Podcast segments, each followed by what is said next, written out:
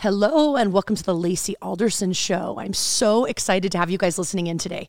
I happen to have a, a, girl on, the last two have been gentlemen.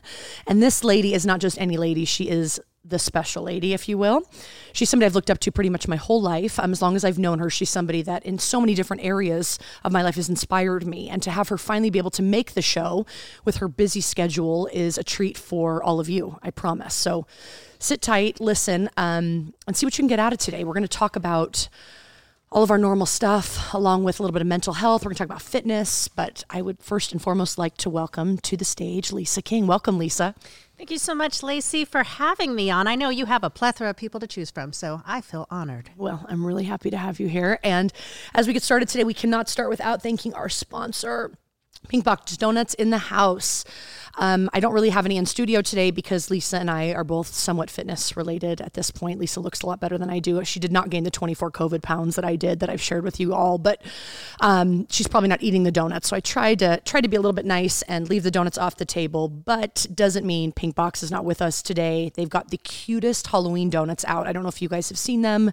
They look like Frankenstein and jack o' lanterns and witches and all kinds of things. So if you live in Las Vegas, if you love donuts, even if you don't, you have to know somebody who does does, please hit up Pink Box Donuts. Um, I promise you, they are literally the life of any party. When you walk in the door with that box, you become kind of a hero. So, Pink Box Donuts, hit them up. Thank you again to for them and all that they do.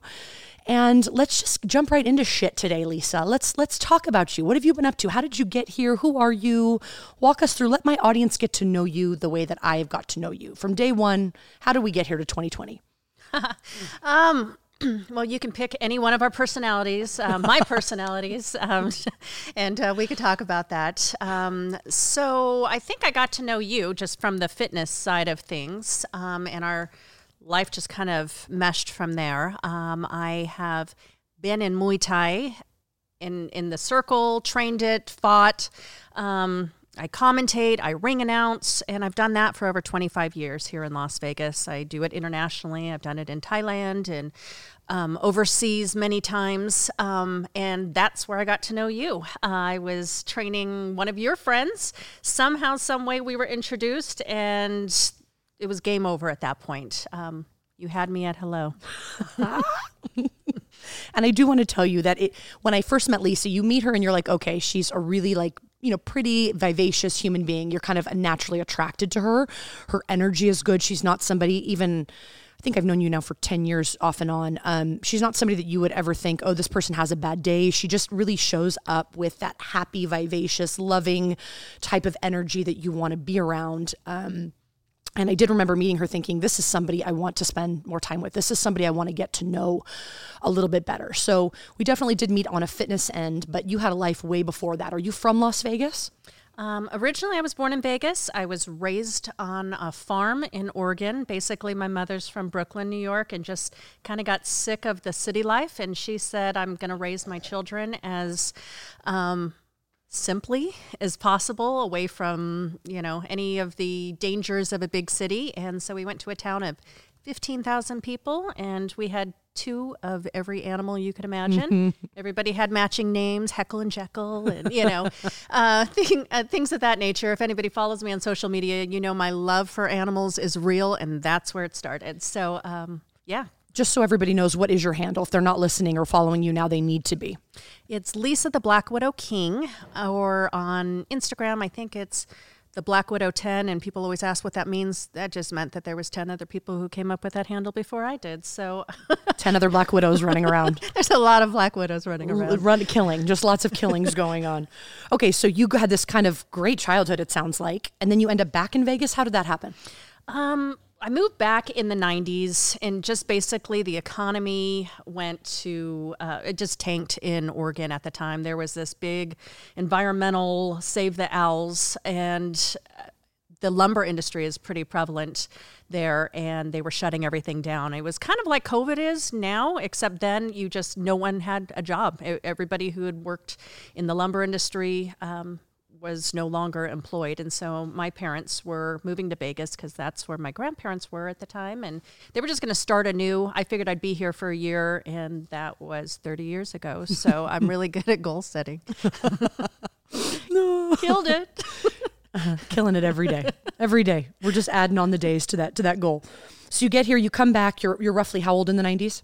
You don't have to tell us your exact age, but your high school age or your where are you? No, I, I'd already graduated. So, um, so yeah, I, I didn't know what I was going to do. Kind of had an idea what I wanted to do, and just uh, I guess flubbed my way until I figured it out. I'm, I'm still figuring it out, to be honest with you. It's one of the things I love about you, just because aren't we all just still trying to fucking figure it out? Um, some of us do it more eloquently, however, the process is a little bit more eloquent. Um, and when we talk about you and getting here and trying to figuring it out, what, what, was one of the first things you really tried to dive into? You come back here in the 90s, you don't know how long you're going to be here for. You tackle what? What becomes your first project or what becomes your first idea of where you want to head professionally? Um, well, first thing I did was um, decided that I was going to go to beauty school. That was a great idea. Um, and after being there and going through school, I decided I absolutely never wanted to um, be in that space a day in my life. I've never worked in a salon a day in my life. So um, I just look at it as a life skill that Sure. everybody should have. Um, not that I do my own hair or my nails or anything else for that matter, but I, God forbid, there's a international pandemic. I do know how to do my nails, and I had to break out those skills for a while. I was uh, doing my nails, doing my daughter's nails, and taking out extensions, putting in extensions. I was just that go to, and who knew I had those skills? But you were not going to neglect. There was no neglecting that beauty going on during. The rest of us looked like hammered shit. I had like a side ponytail. I was puffy. My acrylics got taken off. I look like I've been digging in dirt. Lisa's out here, va va va voom. Honing skills she had there five million years ago. Uh-huh. But but you kept them and you did them. Yeah, so um, so I did that, and then one of the things that I always wanted to do was work in the healthcare space. I really there there wasn't a lot of reason why I needed to, but there was at the same time. Growing up, my mother had um, multiple sclerosis, which is a neurological um, disease, and so I got to see in a very small town of fifteen thousand people good healthcare and bad healthcare. And although uh, there's not a caretaking bone in my body, um, I had to dive in and help where where necessary, and it was actually quite scary to me. Um, and then my aunt, while I was in high school, she went in for some stomach pain, and she never came out because I ended up finding out that she had um, stomach cancer, and she passed away. So to me, not knowing how the body works or um, you know how healthcare works i decided i had this great idea that i needed to work in oncology. And i i tell this story often when people say how'd you get into healthcare? I just decided because obviously uh, um, you know the beauty industry was not going to be my thing um, that i was going to work in oncology so not knowing and sometimes that's the best way to go about things um, i just went to an oncology office here in las vegas and asked to speak to the administrator and let her know that I was interested in a position in the oncology office. And she said, What medical experience do you have? Of which I said, None. But I worked in horticulture in um, Oregon. So I'm sure that's quite similar. Parallels. Caring, caring for plants and people. Same, same. Um, and she told me, uh, sorry, you have no medical terminology XYZ. Go take these 5,000 classes and call me later. So um, then I decided I really wanted it because she told me I couldn't have it. Of course. Um, so I, I'll give a shout out to her. Um, her name's Marlene. And so I went back probably every month for about eight months. Um, just once a month, just checking in to see if there was anything coming available. And finally, one day I showed up, and you know, right place, right time, right stalker attitude. Of course. And um, I said, you know, she said, "Well, we just had someone walk off the job. Can you be here tomorrow?" And I was like, uh, "Sure."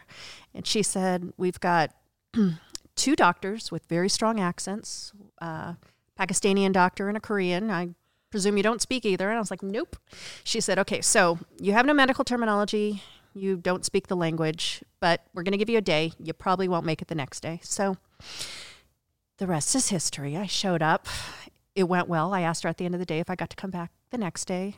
You know, five years later, I was there and then finally moved on to my next role in healthcare. And um, to this day, I'm still friends with that doctor and the whole office. Hello, Janine and Mary. and um, Jen and Sue and everybody else that I still stay in contact with. Um, you know, it was a fun little group, and we're like family to this day. But that's where I got my start, and um, I'm still to this day I work in the healthcare setting. You said something a minute ago, and there's this word that I found. Almost everybody that I've had on this show or come have come into contact with, there's this word persistence that I think it's truly what is separating people um, from the gate, if you will. I just I feel like people that are persistent and people who are told no and continue to go in and like you said, you didn't need to keep following up. You could have month could have gone by, you could have lost track, but that fact you continued to stay on and on eventually got you where you wanted. How has persistence played any other role in your life? Is there any other examples you can give us where you've had that persistence? You really wanted something because you, by definition, Lisa King, are the queen of persistence, whether you realize it or not. Um, I, I think that that's, uh, I mean, I think I use the word stalker, you use the word persistence. It's, you know, it goes hand in hand. Um, I, I think that that's just the name of my game. Um, whether it was the healthcare arena or um, if it was even in the martial arts circle, um, there's a lot of things that I am traditionally told, uh, no, that's probably not for you. In which, like many people out there, I, I, have a lot of friends with the same mindset, you included. As soon as you're told no, um, it's almost a game, it's a challenge at that point. Um, so once you get it in your mind, um, you move forward. I mean, fighting. When I got into Muay Thai in the 90s, I got into it because I saw Karate Kid like half the other martial artists out there, and I just figured I need this in my life. I need a Mr. Miyagi. And I went from studio to studio to find the style that I wanted. Um, and while I was there, um, many people said, you know, you could get hurt, you could get this, this isn't for girls, blah, blah, blah. And as soon as I was told I couldn't, I can't tell you how much more I wanted it. And I would have to say that my um, persistence and willingness to not listen to others has probably been one of my bigger successes in you know any of the different things that I've gotten involved in. Now you mentioned Muay Thai, and I know you said in the beginning as well. Let's walk down what that looked like. You just kind of set the tone. Okay, listen, the sport I wanted to get into. I was told, you know, girls no, um, girls less than, whatever it may have been, the terminology at the time. But it wasn't something that set you back. Walk me through your career because you've done quite a few things. You've done reality TV, you've kicked some ass. You've, you know, to this day, I think it's something that a principles within you that um, you still continue to hold on to and to honor. Um, how did this all begin, or why Muay Thai? Well, for me, again, I went into different gyms to learn different styles. I grew up with um, two brothers who were always boxing. Um, I loved the sport. Thought it was a little scary to watch. Um, but I, I had a lot of respect for it. Again, with Karate Kid, I just thought it was just really cool to have a, a person pushing you in a direction and overcoming any of the obstacles that you might have. Um, so when I found Muay Thai, and I probably went to 10 different types of styles or gyms before that, um, I found Master Toddy. And Master Toddy is as close to a Mr. Miyagi as I have found. He's very unorthodox in his training, um, how he speaks to you, how he tells you how to improve. He walks around with a base a wiffle ball bat, and if your feet aren't right or your hands aren't right, you know, instead of reaching out and touching you, he just takes out the wiffle ball bat and you know taps you in a loving fashion. Um, and uh, but he's just he's a character unto himself. I've said it a million times, and he's very motivational. So if I had to be anywhere for an hour, two, or three a day, I wanted to be around something like that. So you get into it and you grow through the sport and what happens to you or how how do you start to evolve? Now talk to our audience like they know nothing about Muay Thai because a lot of people I think they take it for granted. MMA is so popular now, um, but I don't think they really understand. You were kind of one of, at least here in, in the valley, you were definitely you know a pioneer for the sport. What did it look like then versus now? So again, you taking it back mid 90s, there was definitely boxing. Um, you had Laila Ali and Christy Martin. In the boxing realm, there wasn't a lot of female boxers, but they were out there.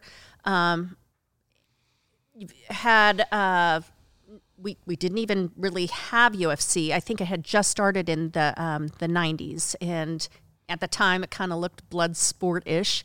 There wasn't as many rules as there are today. It wasn't as structured, I guess you can say. So, um, so for me to go in there, there were definitely females training at the gym, but there was just really kind of a handful of us. Um, and so we would have to train with men. And not that it was a bad thing, but you know, it does hurt. The bigger you are, you know, I'm five five at the time. I was fighting at one fifteen, um, and it, you know, you definitely you learned everything was controlled in a gym. It's not like people were going hundred percent. Well, you were going more for technique than you were for knockouts. That was just never allowed. Um, but I, I, remember putting my daughter in um, Muay Thai at the time as well. And I can tell you, not only for me did it teach me discipline, it taught control, it taught confidence in in training in martial arts. And I was really only doing it for fitness to begin with. But for my daughter it became an extra family for her. And it was really like I just said for me confidence discipline. If she wasn't doing her schoolwork, it was not, you know, you need to go to your room. It was, oh, I'm going to tell Master Toddy. And oh, it doesn't get scarier than that because I would. And I could tell her 20 times, and Master Toddy told her it was a done deal. So mm-hmm. I was just like, this is the greatest thing ever. So, um, you know, it was just really a family, and it was probably the best decision I think that I have made, and I stay true to that. Now, I'm sure there's people listening, they've got daughters, and maybe they think, gosh, I'd like to get my daughter involved in some form of a discipline like that, either for self defense or fitness. But they think, gosh, it seems so violent. Mm-hmm. I mean, mm-hmm. it seems so scary. It seems, you know, these people get the shit beat out of them. Um, did you have that fear when your daughter went in? Did you see maybe that violent side of it transform within her? Did she become tougher become because of it? Or was it something that, you know, maybe created more rage in her? Did you notice anything or anything you could help these these moms maybe know a little bit more about the sport and that violent side? That's that's a great question. Again, before I was involved in it, I probably would have thought all the same things. So, um, for those that don't have a visual of what it is, if you have watched UFC, pretty much anything standing is usually Muay Thai. It's a science of eight limbs. That means you're using your hands and your elbows. The sharpest bones in your body, you're using your knees, your shins. Um, when you go to a gym, it is if you go to the right gym, I mean, I've I've seen horror stories, but for the most part, most of the real gyms out there, uh, you would want to go in there. You'd want to, you know, watch the class or try a class. Usually, they'll give you a week free, and you know, go with your gut level feeling. If if you're loving what you see, you know, get involved. If you're not, move on to the next gym. But it's hundred percent controlled. You might be going twenty percent, and you know, you might see a fight on TV, going, "Oh no, I don't want that for my child," but that's not what's happening in the gym. Um, you, are not hitting to the face. You've got headgear on. You've got shin guards on. You're hitting to the shoulders to, you know, to mimic if you were hitting to the face. You are, you know, just showing control and not hurting your opponent. It's respect, a lot of respect, which is, uh, you know, a good portion of what martial arts is about. Um, but to answer your question, I think all of those kids in there are probably some of the most well behaved children. And no, they weren't coming out black and blue. Um, they had more respect at home and in school. And, you know, it just becomes a lifestyle. You know, and learning fitness at any age is, is not a bad deal it just I find it so funny because a lot of these parents are like, oh, soccer, and you know, I got a daughter, she's gonna play softball, and she's gonna um, do volleyball, and I think these are all great, you know, but I think there's something to be said about the martial arts just because um, I believe you hit it really on the head. There's this form of respect, but at the same time, there's the self defense part of it. I'm sure your daughter to this day, whether she still continues to participate or not, um, you know, she's going to be a little bit less nervous walking through an alley as opposed to her girlfriend who, you know, did ballet for 10 years. Not that one's better than the other, but there is a sense of that self confidence and awareness that I, I wish more of our young ladies had. Um, your son and daughter both participated, correct? Yes. So um, again, my daughter started when she was four, and she continued with it until well, she still does it. Um, I won't give her age because she'll probably kill me.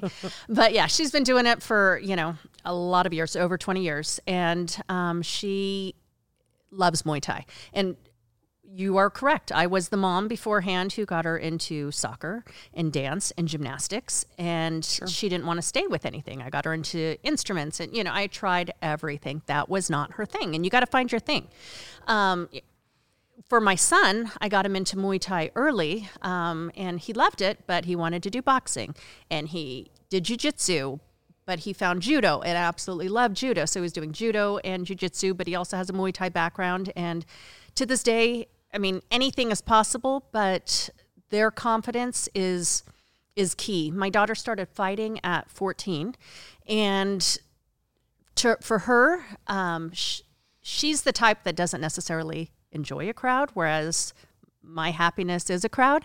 Um, so she she uh, she didn't like that pressure, but she loves going to the gym. That's a great way to you know to exercise, to have that extra family support, and um, you know it's a, just a great fitness. Um, I will tell a story. Please, please. Uh, you talked about the confidence and walking through an alley, and um, you know, I, I never had to worry about her getting into fights at school because after school she'd go to the gym for two, three hours and spar, and she just didn't have that need to, you know, to fight anymore because she was going to do it for many hours after school. Um, but it was probably about five years ago, and no, it was probably longer than that. It was, it was probably eight years ago. I'm going to say I can remember I was out of the country, I think. I was commentating um, in Thailand, I think, for Riddick Bowe. He was, um, you know, a boxer who got into Muay Thai. And so they flew me out there. It was really, really cool to get that opportunity. And I get a call from um, my daughter who said, Mom, I just want to let you know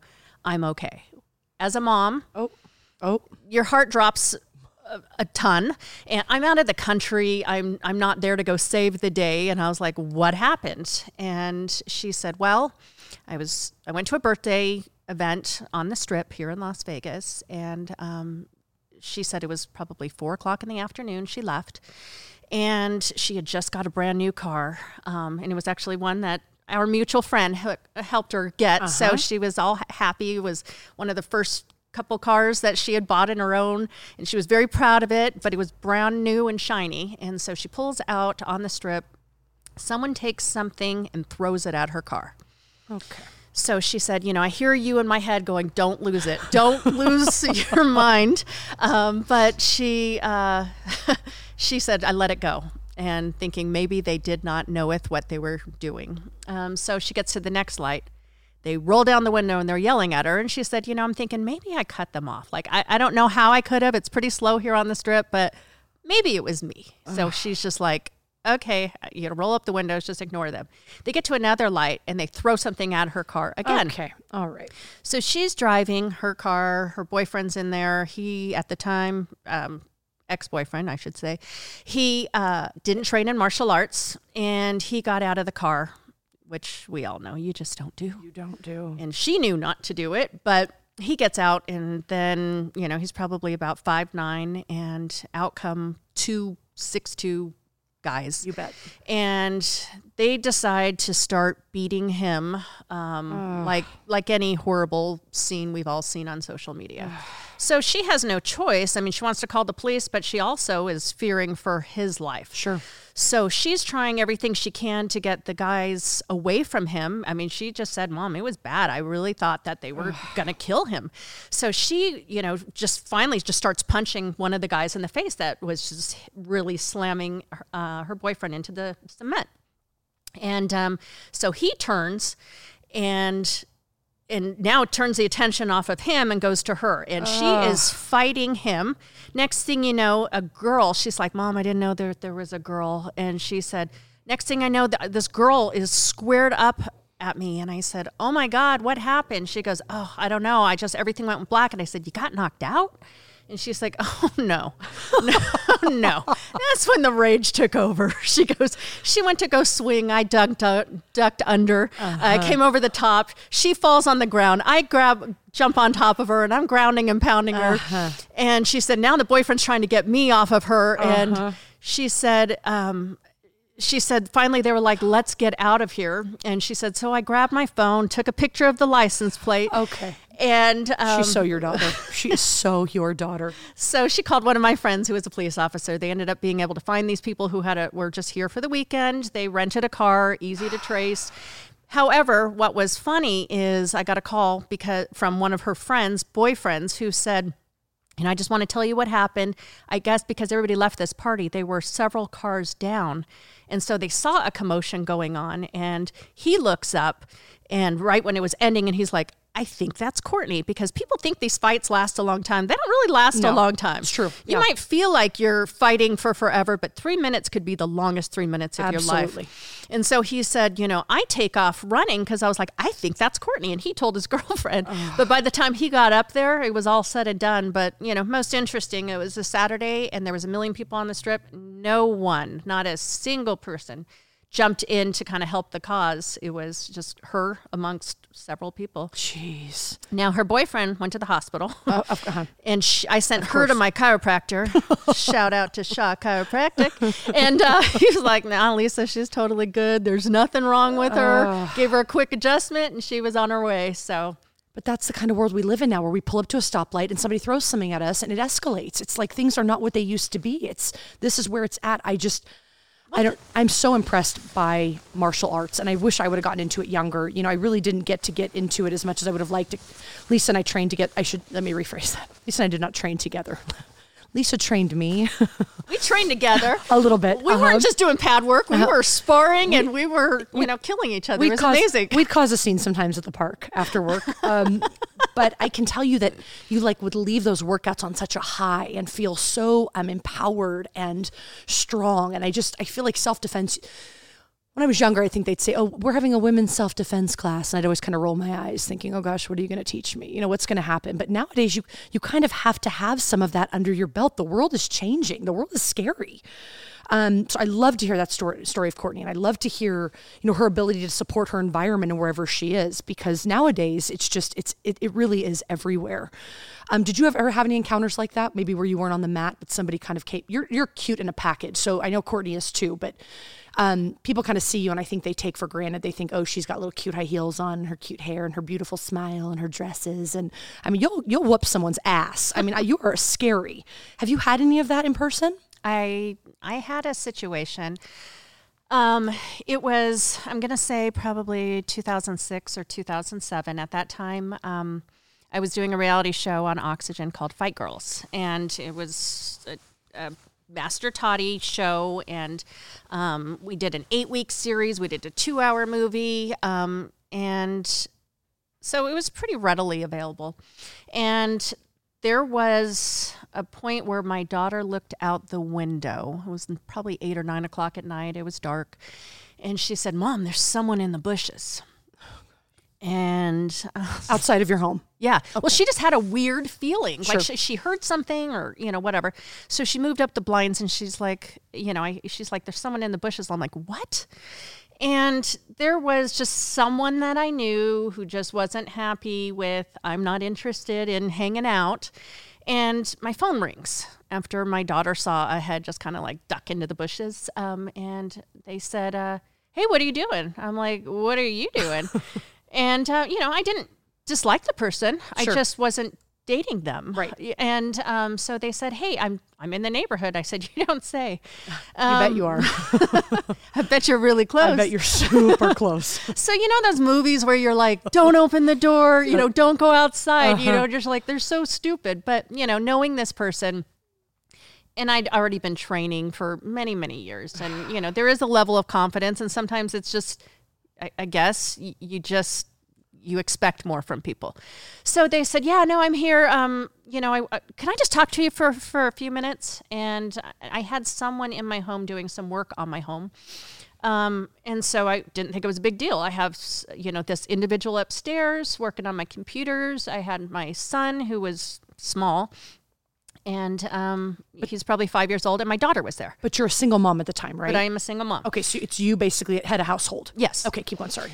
So, um, so finally, against my better wishes, I said, "You got to make it quick, but you know, whatever. They have something important to say." And so I open the door, and they say, "Who's in the house?" Oh gosh. And I'm like, "What?" And then they body slam me. And you know, this is a gentleman who's you know 5'10, maybe 180, 190, passive personality. Would have never, ever, ever guessed it. And um, so I, at that point, per my daughter, she said, Mom, I went to go raise my hand. And she said, And then you just went into motion. and she said, You front kicked him and front kicked him and front kicked him and then grabbed his head and slammed it into the wall. And then you got him outside quicker. And then you were like, Call the police. And she said, It was just over so quick. And it's different when you fight. People always say, What's the difference between fighting? Well, in a fight, you are matched up against someone that you are mentally prepared for. That's your height, your weight, your experience level. And you know, like you just go in there, you got a corner telling you what to do, and you're just kind of going through the motions. In a situation like this, it seemed like the Matrix. I was deciding what I was doing, and it seemed like 30 seconds in between each thing I did. Whereas my daughter was like, Mom, it was so quick. It was crazy quick. And so then, you know, I my daughter calls the police they show up and then the first thing the, the officer had said was you know because the individual's still there he said um, are you the black widow? Okay. and i said i'm sorry what? And they were like my wife and i watch you every week on tv and then they turned to the individual and they were like what were you thinking? Don't you know who she is? Don't you know what she does? And they were like i just didn't think it was applicable Oh, you, oh, you didn't. Okay. so you came anyways at Neo. You basically came at Neo from the Matrix, Agent Smith. Well, I, it was so slow. It really was Matrix slow. It was the weirdest thing ever. And so, yeah, that was that was my my situation. I, I'm sorry. I think that's so badass. I just I think you're the most badass. You know how I feel about that. But it is funny how Mama Bear kicks in too, because you're kind of like you're coming into my home. My kids are home. It's not an option, and you're just going to go down. That's the only way it's going to be. Well, and I really was. I was not worried about me. It just was not um, a thought in my mind. I was just like, oh my god, my baby's upstairs. You know. I, at the time, he's four or five years old. I don't care how much training, but I was just like, you're not getting to my kids. And my daughter was literally to the right of me, kind of behind the door, because she's the one who knew someone was in the the bushes. But you know, I, I have taught a lot of women self defense, and I always just say, go with your gut level feeling. We really know it. I knew to not to answer the door, but I did know this individual. So, um, you know, listen to those gut level Please. instincts because it happens so quick, and you better know what the heck you're doing. Well, and with COVID right now, I mean, if you're in the gun industry, you're making a killing, you know, and that's it's sad in some ways that that's the way that it's become. But you know, I, I am pro 2A obviously, but gun sales are through the roof, ammo's through the roof, um, and a lot of women are afraid to touch guns. There's something about a gun that that scares them. So I think if you're not getting self defense classes at this point, if you don't know how to, you know, protect yourself, protect your family, whether you're single or whether, and it's same for men. I mean, it really is no difference. I, I hate to kind of block it off at one gender, but if you're a, a father and you're head of household or you're single and you've got your kids at home, it's important in 2020 to know how to defend yourself because things are changing, things are escalating, and um, with an example of, of Lisa, you know, being a, a head of household as a mother, I just think it says that much more to where we need to be and the accountability that we really need to have to take care of ourselves and our family. Uh, you did mention a minute ago in terms of, you know, protecting yourself that this person was a fan of your show. The show, I remember actually watching the show not knowing you at the time. So it was kind of funny. I remember one weekend I binge watched it and I didn't realize it was you. And even when I met you, I didn't put two and two together. but how did that show change you or what, what did you get out of that show? Um, so the show kind of um, it was kind of funny how the show came to fruition. Um, I was ring announcing for um, some fights at Master Toddy's. I'm going to have to say early two two And uh, you know, I'm I'm just a big fan, a big uh, you know, right place, right time. So that night, I think Master Toddy called me, and I was not supposed to be ring announcing, and he's like, you know, in a Master Toddy sort of way, baby, baby. Everything always starts with baby, baby, and you know you're going to be asked to do something, and saying no is usually not an option. He's like, "What are you doing tonight?" I'm like, oh, I don't know, just X, Y, and Z. And um, he said, I, I- had a ring announcer. He's sick or something. Can you ring announce? And I was like, uh, uh, no, sir. That kind of requires hair, makeup, clothes. You know, it's, can you ne- give me more time next time? And he's like, I need you. Oh. And so I'll see you here at this time. I was like, okay, great. Yeah, I'll be right there. Sure.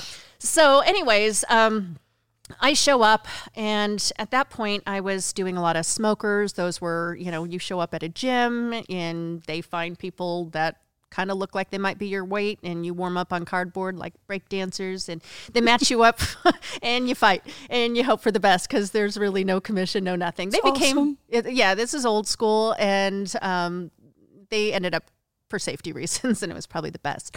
Going away from smokers, but those were those were fun, fun times. Um, lots of people from the gym um, were doing it. Gina Carano, myself, Kevin Ross. Sean Yarbrough. Oh, there was just so many of us that would just drive down to California for the night and fight and come back. So, anyways, I just got off of a smoker. I'm still recovering, but I've got another fight coming up in a month. And Master Toddy is like, talk about the fight. It's going to be at the Stardust, which, you know, that was our stomping grounds. We always had fights there. And um, so I'm I'm ring announcing, and Master Toddy would, you know, point to me, tell him about the fight because he's, you know, wants us to promote his promotion.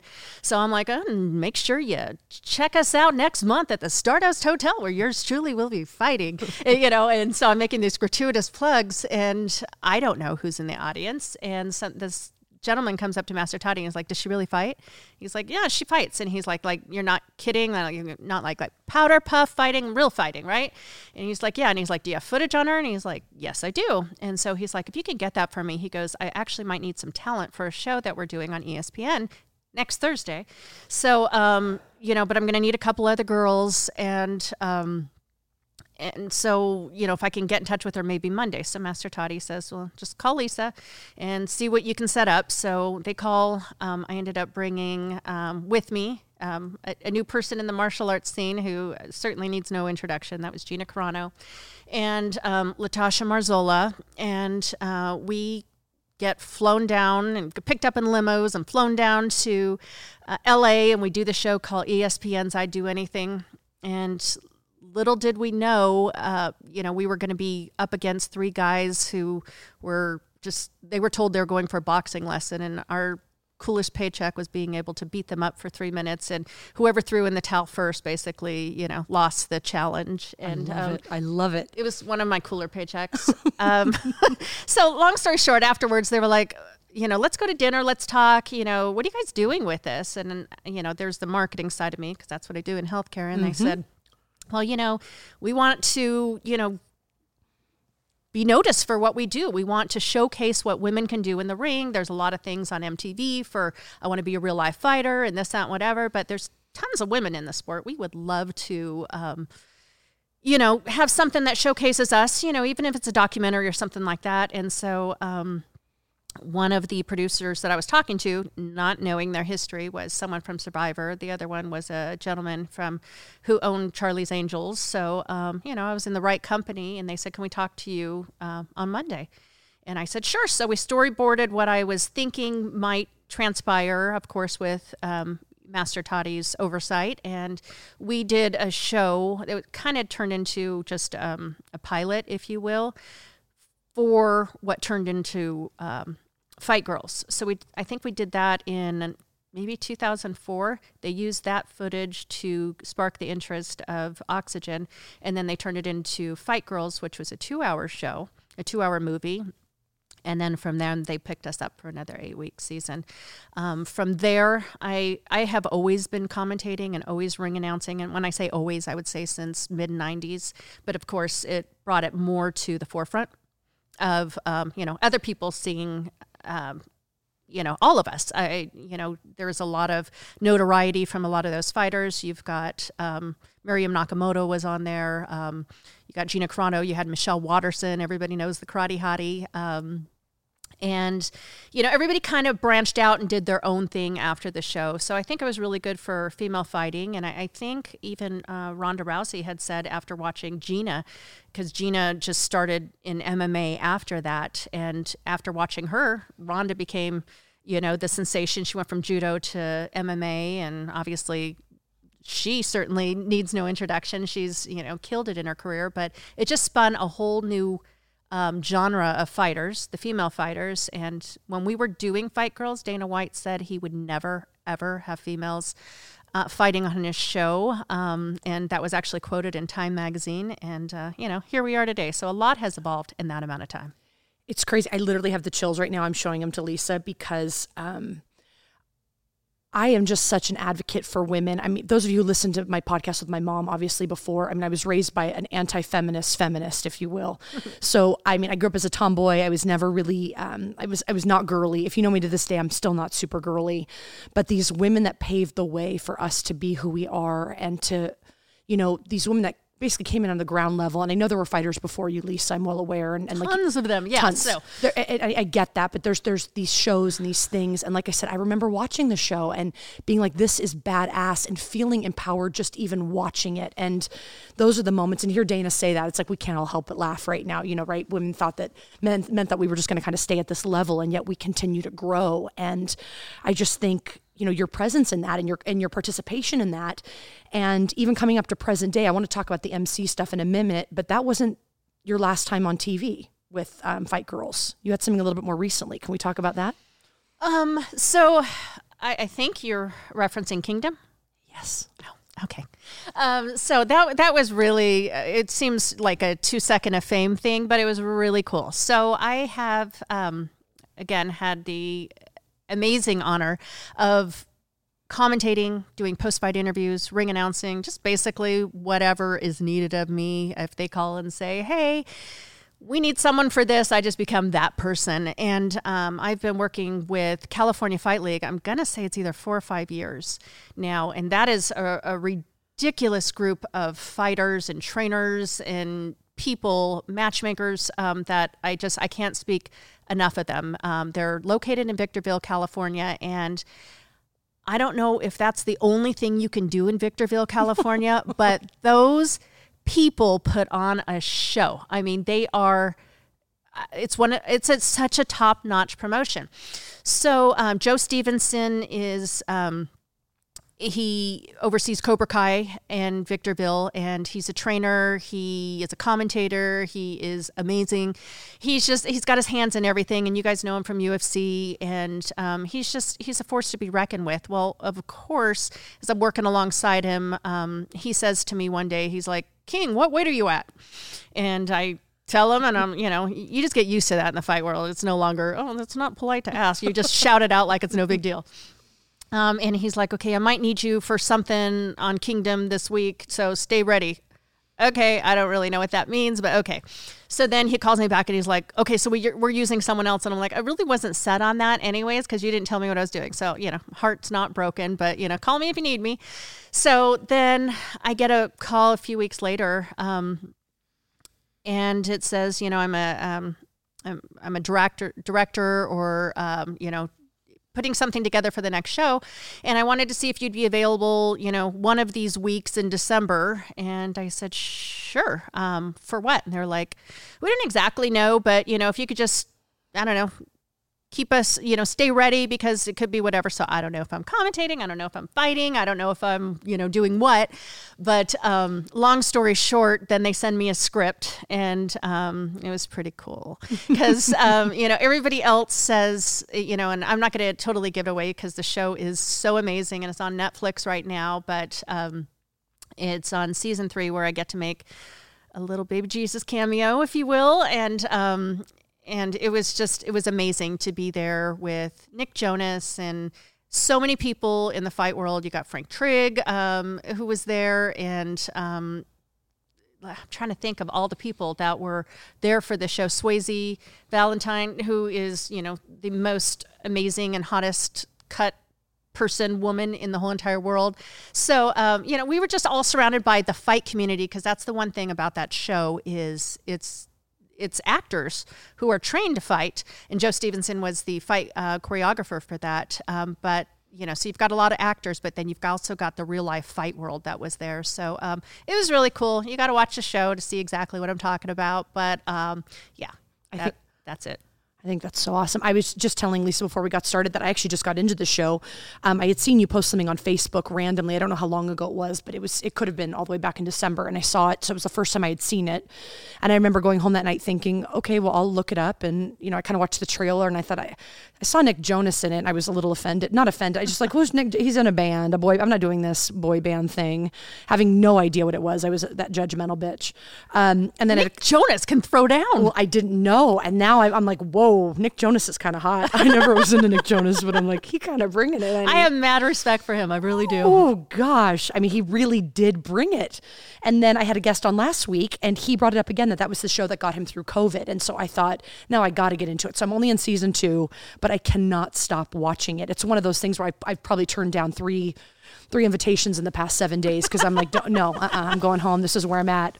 And these men, I got to tell you, I'm like getting a little hot, and and I mean, they, whoo, there's some there's some goodness on that show. So they're beautiful and they're legit. I mean, they didn't have to just go in there and go through the motions. They train, and uh, so if you're a fighter, like that's that's a show. I just I've told so many people, and they're like, I've binge watched X Y Z, and I'm like, throw this one into the mix. It's it's sneaky addictive, sneaky addictive. It is, and you couldn't have said it better. It's sneaky addictive. That's what it is. Because even my first episode, I'm like, all right, the opener of it without giving it away, there's like a little fight in an alley, and I'm like, this is so cheesy. But now, like I'm telling you, you will not be able to stop. So now that I know Lisa's in season three, I'm like, I got to get through it that much faster.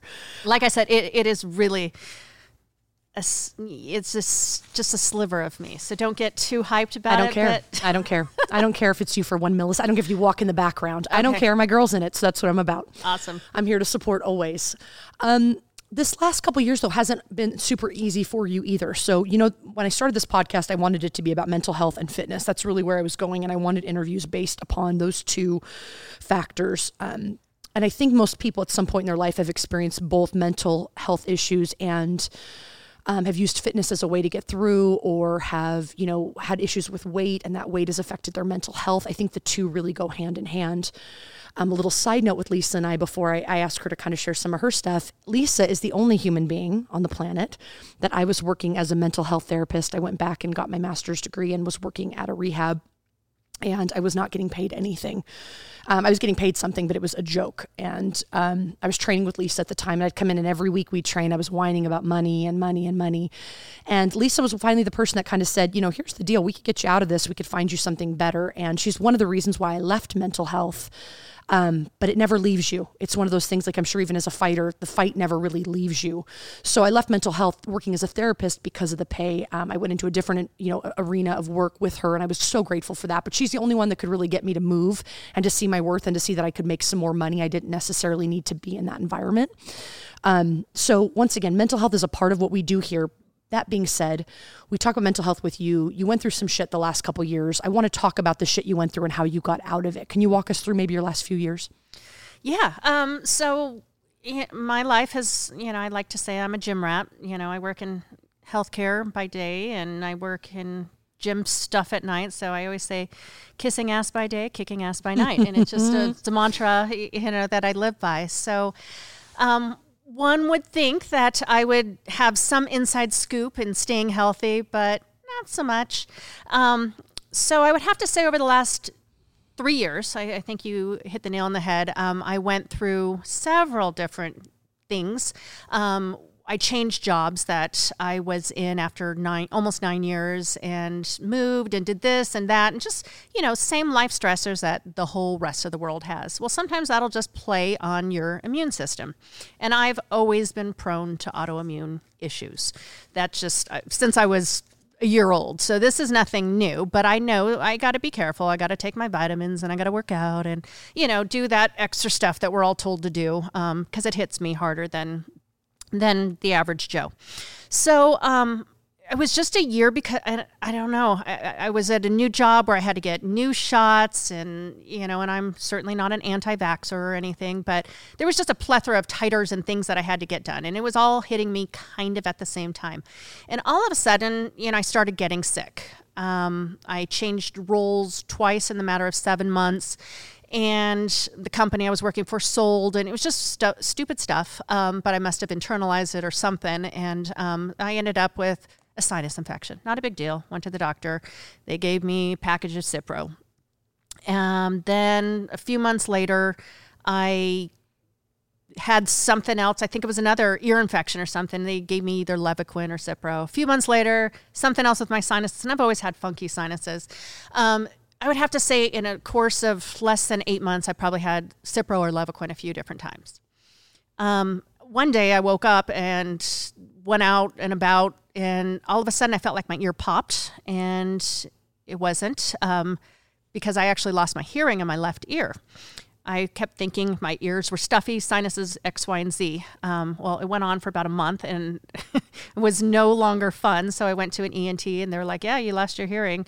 Um, let's give you some steroids and you know give you injections of steroids in your eardrum," which was really fun. And so, next thing you know, um, you know, my hearing comes back. The doctor saves the day. Um, however, I was traveling, and every week I travel for work. And I was on the road. I woke up in California, and I just thought I woke up to an uh, an earthquake, and I felt shaking all through my body. And I looked around, and the only thing that was shaking was me internally. Nothing else was you know, moving. And I was like, oh, kind of weird. Oh, it's probably the Red Bull I OD on all the time. So it's got to be it. Next day, I flew to Arizona, I go to do a presentation, and I also wake up just shaking all over. And I'm like, okay, this can't be good. Now, I have served on many boards of, you know, uh, Alzheimer's, or, you know, I've done stuff for the Lung Association. So I'm now racking my brain. What the heck have I done? So I go to a neurologist. He checks me out, promises I don't have, you know, Parkinson's or anything else that I was concerned about, and I go about my day. Well, the, these internal tremors started going, and they were going for about three, four months. And the doctors, you know, they have me making sure my diet's good and this, that, whatever, but no one's really concerned. Um, so I finally have a doctor run another set of panels on me, and there was a lot of things really messed up. I don't drink, never have been a drinker. Uh, normal for your liver is like zero to 60, and I was at 600. Um, Ferritin, which is usually for like iron and stuff like that, normal's, you know, still the same range, like zero to 50. I was at 900. I was having weird pains all over my body. So, you know, I'm dealing with it. They're trying to figure it out. And I fly to Albuquerque to give a presentation. And as soon as I get done with the presentation, I haven't eaten anything, I haven't drank anything, but I had another sinus infection. I was on Levaquin.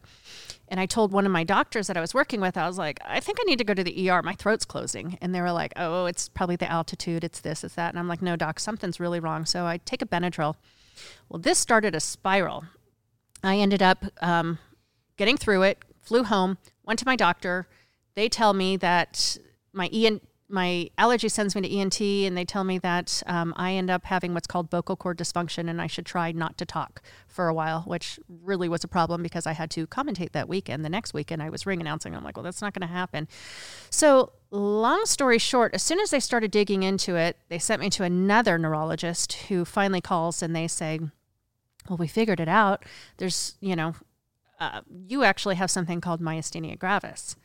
And I'm like, I have no idea what the heck that is. Um, but they said, you know, it's not it's not any of the 20 million things that you have going on, but um, it is a very rare neuromuscular problem.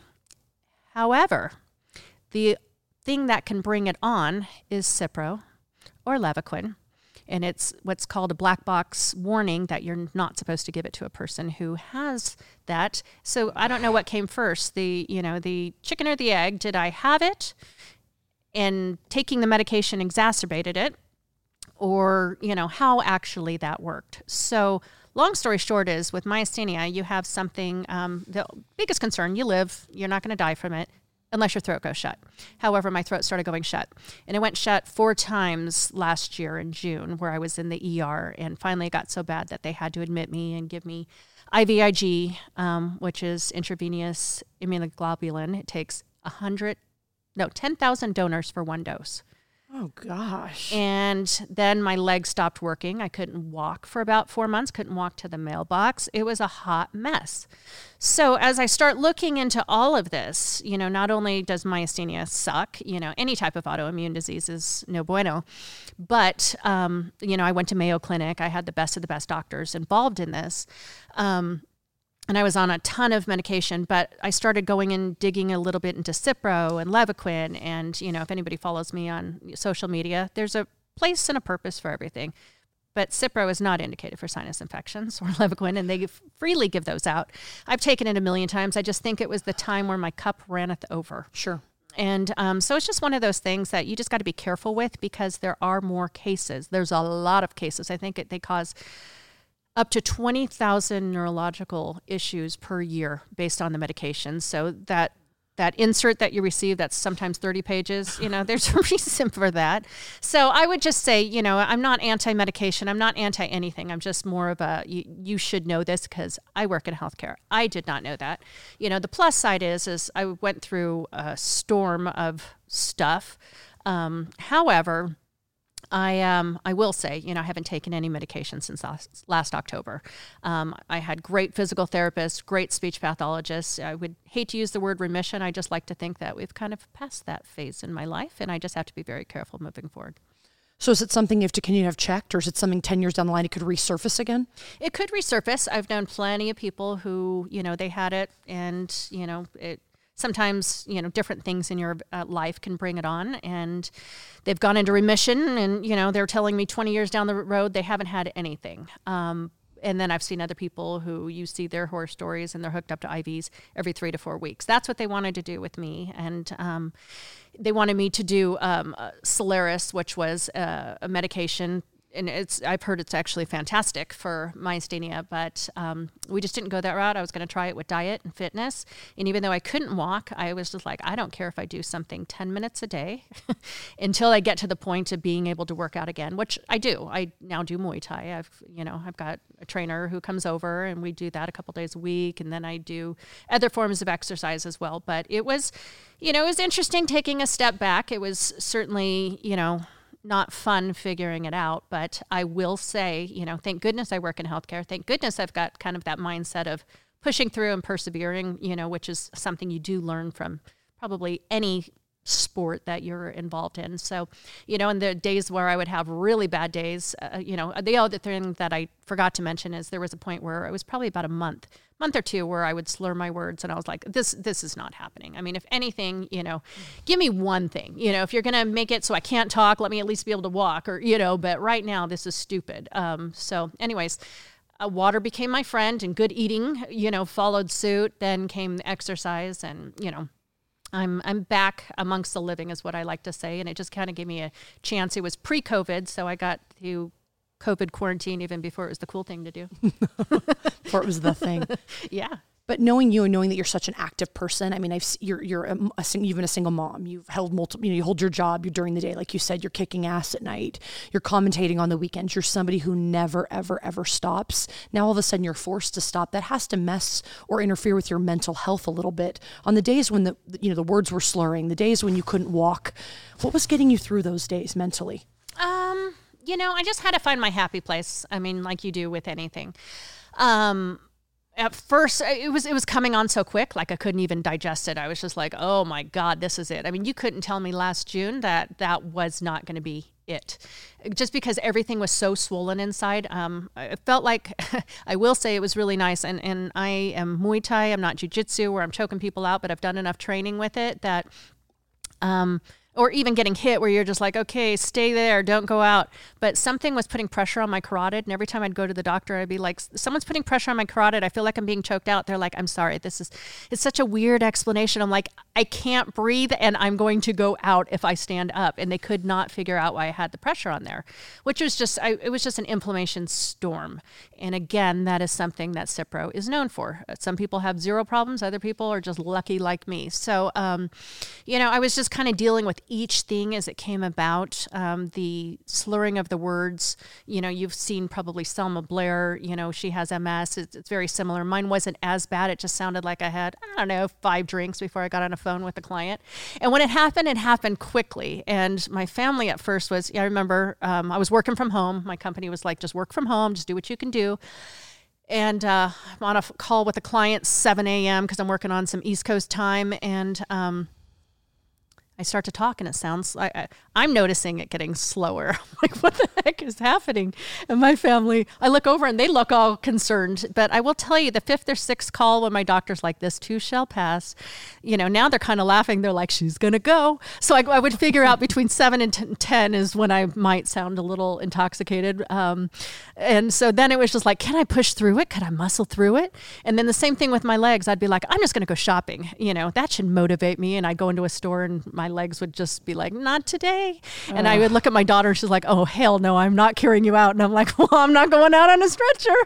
We're getting through this one. So, you know, you kind of have to have fun with it, which sounds really ridiculous. I ended up, you know, remodeling my whole house and labor labeling everything. I have everything in my house so OCD labeled because I had nothing but time but to sit there and look at my four walls. But, you know, it, it gave me time to think, prioritize, figure out what I wanted to do when I got through this, how I was going to do it. And, um, you know, it was just, it sounds really horrible to say, but I don't hate that I went through it because I probably, you know, we all need a little reset button. I was probably doing too much and doing things that I didn't need to do, and now I don't. so it's uh, it was just a reset button, if you will.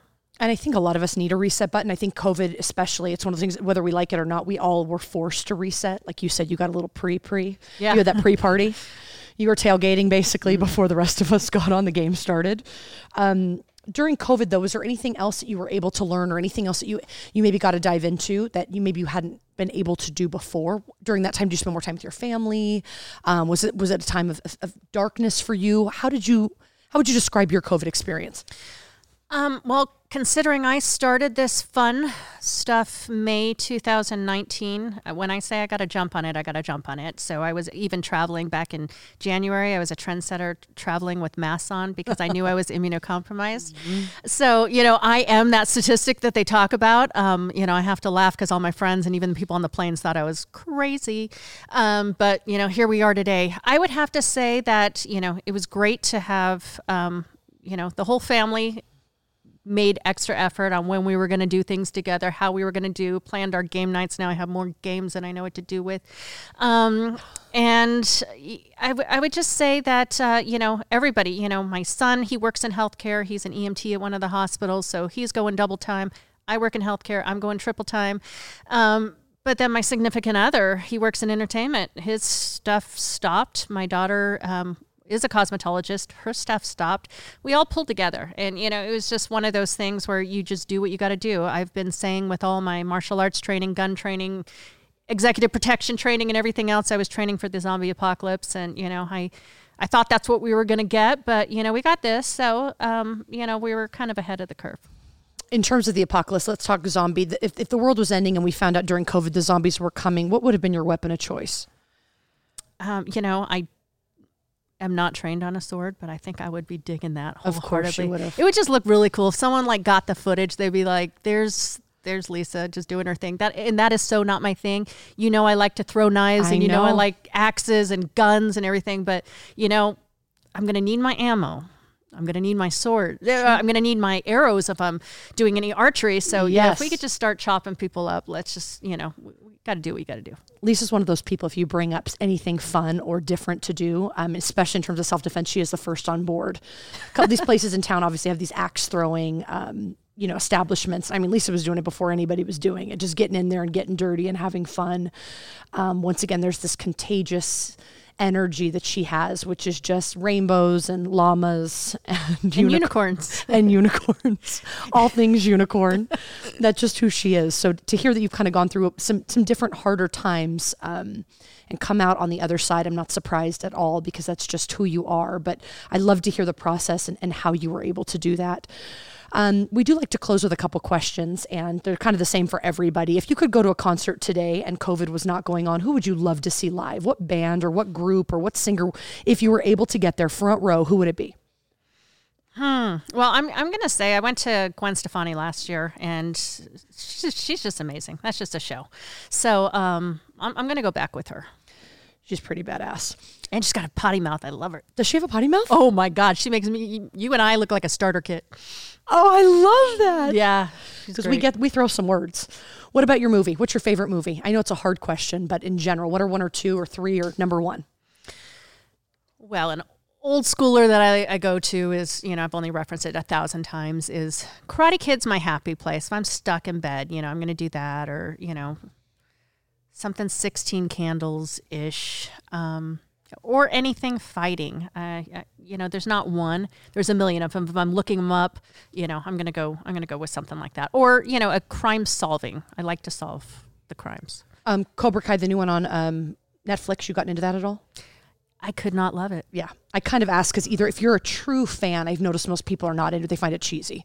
But you know what? I've seen so many of my other friends and they are loving it. And I'm like, maybe I just didn't watch enough of it. But I tried. You tried. That's all you can do. You said before you're not a big drinker. If you were to go out and have a drink, what's your drink of choice? Rum and diet. Really? Yeah. Well, honestly, I've had allergies. Like I said, I'm, I'm all medically jacked up. Got so it. I have an allergy to almost all alcohol. So rum and diet, I can, I can hang with the best. I actually kind of like that. I think that's kind of a fun one. Your favorite workout? You said you've been doing Muay Thai, but right now, favorite workout? Muay Thai. Of course. Every time I do boot camps and everything, I'm like, you are literally making me count the seconds of this workout. Muay Thai, I could do it for 500 hours. And I know you trained so many people, but when we used to get together in that park, I felt like it was the time went by so quick. That's why I love it. So everything else is painful for me.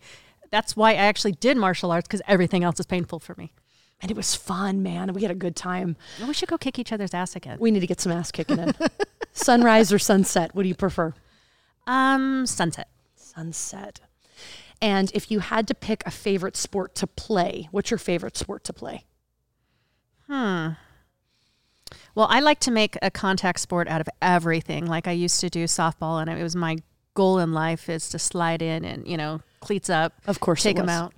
Um, you know, volleyball, I'd be spiking it to people's faces. So you know, I just and you always got to make it look like you know it was accidentally on purpose. Okay, all things contact. favorite sport to watch?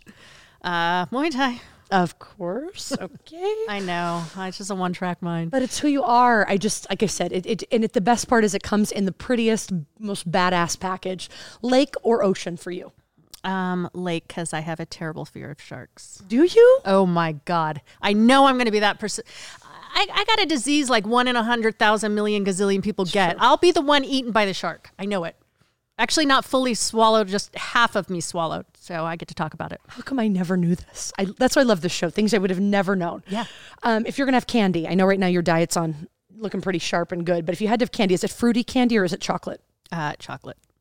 And it's actually those little chocolate donuts that I haven't had in so long. But whenever I do a road trip, it's those little cheesy nothings.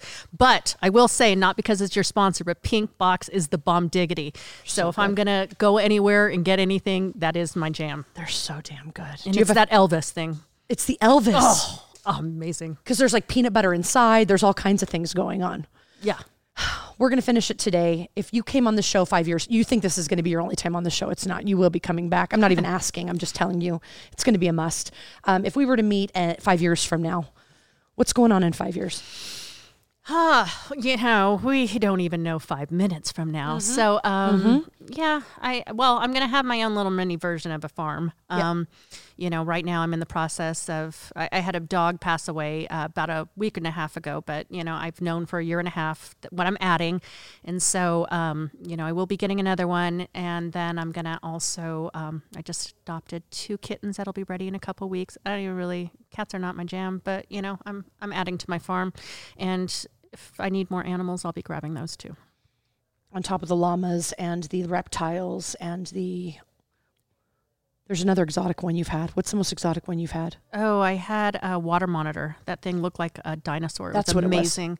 Um, I will say the other thing that you asked me about as far as getting through COVID, Yeah. and it goes following suit for what I'm doing in the next five years. Yeah. But I was having blah days like the rest of us have, so I went ahead and rented my own. Um, my family rented for me um, a petting zoo for a day. So I had llamas show up at my house and little little things like that. So it's on social media, and it was really quite aff- affordable out of going insane. So I was just like, I don't know, that sounds like a great idea. So yeah, Lisa, this is literally why I wanted you to come on the show because I'm t- who who does this? Who rents?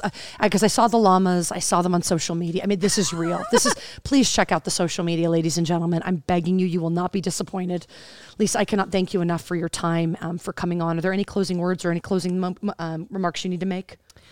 No, I think that I, I'm just going to say I think this is perfect for you. Um, you know, I know you in every part of your life, and when I heard that you were doing this podcast and everything that you were trying to include, I'm just like, look at Lacey. Now she's doing what she needs to be doing, making the world a better place, and uh, looking damn good. I know you don't give yourself enough credit, but. Uh, you look good, you're smart, you are now doing what you love. So I'm very happy for you. And for everybody else, you know, I'd say the same thing. Go find and do what you want to do.